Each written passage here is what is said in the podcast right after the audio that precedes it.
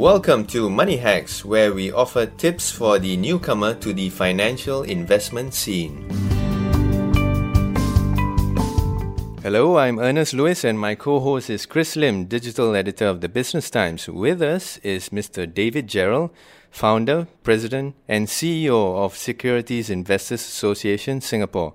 SIAS, as it's known for short, champions investor rights promotes corporate governance and educates investors at all levels to make them smart investors. Since 1999, 162,000 Singaporeans have been educated by SIAS in investments through 1,225 programs.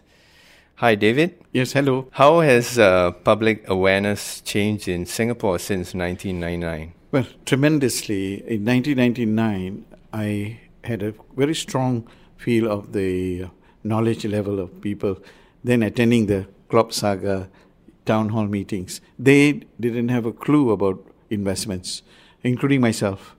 Uh, so I went north, south, east, west of Singapore, and when I spoke to citizens who were involved in that, uh, you know, debacle, uh, I came to the firm conclusion: SIAS will have to continue beyond that CLOB fight to educate Singaporeans to learn how to do financial planning, firstly, and secondly, how to grow their money through investing. So, uh, we needed to rally around us experts in financial planning, experts in investments, uh, and bring them together to impart knowledge and expertise to citizens. Yeah. You know, and, and citizens came in by big numbers. I mean, there was an incident where 1,500 turned up for, uh, you know, just 800 seats. Why? They suddenly found they got something tangible, something very useful for them to apply in their financial planning and investment journey towards a happier retirement. So, because people want to make money quickly, so young people are in a hurry today. So, we have so far done about you know 1225 programs and covered 162,000 citizens. We are nowhere uh, where we want to be. All right? Okay. we have a long journey and this is going to be an arduous process you know getting people to understand that they must invest with knowledge. Right. Without knowledge is a gamble.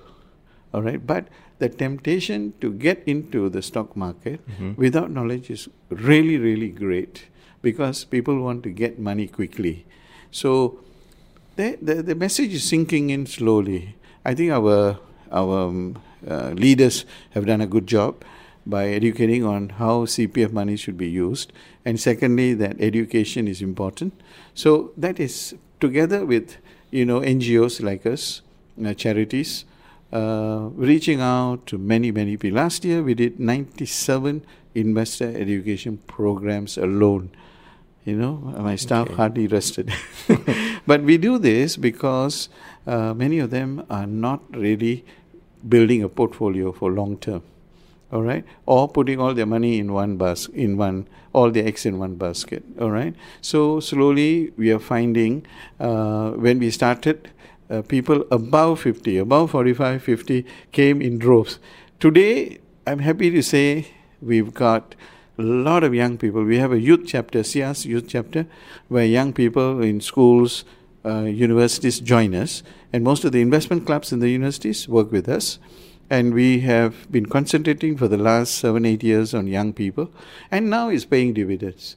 For the okay. investment week this year, uh, that's a week that we concentrate on providing meaningful investor education programs for citizens. It's free, all right? Okay. Sponsored by various organizations, but it is free. And we found for the first time, already before registration has been announced, before the program has been announced mm. to the public at large, 200 young investors have already registered. And and there's an event coming up on the 19th of May at the HDB Hub Auditorium. Yes. That's the next event after yes. this episode is out. Yes. Um, David, say I'm a young adult. Yes. And I just got my first job this year at the age of 25. You've already explained about Investment Week and yes. theme of Investment Week. Yes. But that's interesting. Um, are there are these investment clubs uh, at the university? Say I'm even younger, at the age of 18 or something, Sure. 17. What are these investment clubs that I can get started out besides attending some of the Well, SIAS well, if, events? If you're not in the universities, you're not. Therefore, you can't be in the investment clubs there, but you can be in the SIAS uh, youth chapter. okay. All right, this this for the, this youth chapter is for polytechnic students, for university students, and as you said, for school leavers and those who are in junior colleges, uh, you know, A levels or O levels, they can join. Uh, it's never too early to learn, and and it's younger they start, the better. Any investing investor class that you join uh, today it's about how to prepare for a better retirement. Okay. All right. You cannot keep your money in the bank and hope that you will retire well because your money doesn't grow. Unfortunately, inflation wipes out the interest uh, earnings. It's so meager. So you need to invest and you must invest. If not, it will be a sorry state of affairs for you. So we tell the young people start early, even before marriage. Once you have a wife and children, you have burdens, you have liabilities. Interesting you should say that, David. Say I'm different from Yes. Ernest's character. I'm a young working adult, married with two kids, and I'm in my mid 30s. Hmm. SIAS has this next event on the May on May 25th called Financial Literacy and Family Budgeting at the STI Auditorium. Yes. How can something something like that help someone like me? I'm not quite as impatient as someone in my 20s, but I feel the pressure Yes. To provide for my family. Yes, many young people do not embark on systematic saving. That's the first point. Many young people, uh, we also found out, rarely do budgeting. They get into debts. They carry credit cards and they spend, and they do not limit and put a cap on their spending. Uh, you know, ability. So we got to look at their ability to earn and their propensity to uh, to to uh, you know uh, to spend money on expenses. So if they do not do budgeting, they will not have the realization that they are actually spending too much. So we're going to make bring an awareness the need to budget, the need to invest carefully, long term, and and get the right principles, imbibe to the right principles of investing, value investing, long term, stay put, do not be in a hurry, don't be greedy, do not worry about Jack or Jane, John, go on your own on very strong principles. You mentioned you have to invest. You can't just put your money in, in the bank and just hope for the best.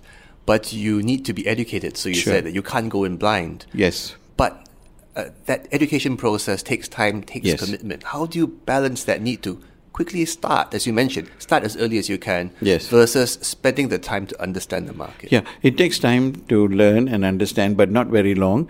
But you, there must be the willingness to search for what I want and get what I want. And we put out on our website all the programs for different age groups. Mm. And we have got an investment chapter, which is like an investment club. And they should register with us, and they will be. We will hold their hand. Well, thanks, David, for being on the show. You can find out about uh, SIAS and its work in investor education by going to the website sias.org.sg. Do check out our other podcasts on various topics on the Straits Times and the Business Times. Thank you, Ernest and Chris. Now, to you, our listener, we'd like to invite you to pose your own questions or scenarios to Money Hacks at podcast at sph.com.sg. That brings us to the end of this episode of Money Hacks, where we help you make sense of trends and your finances. Do note that any financial or investment information in this podcast is for use in Singapore only and is intended to be for your general information.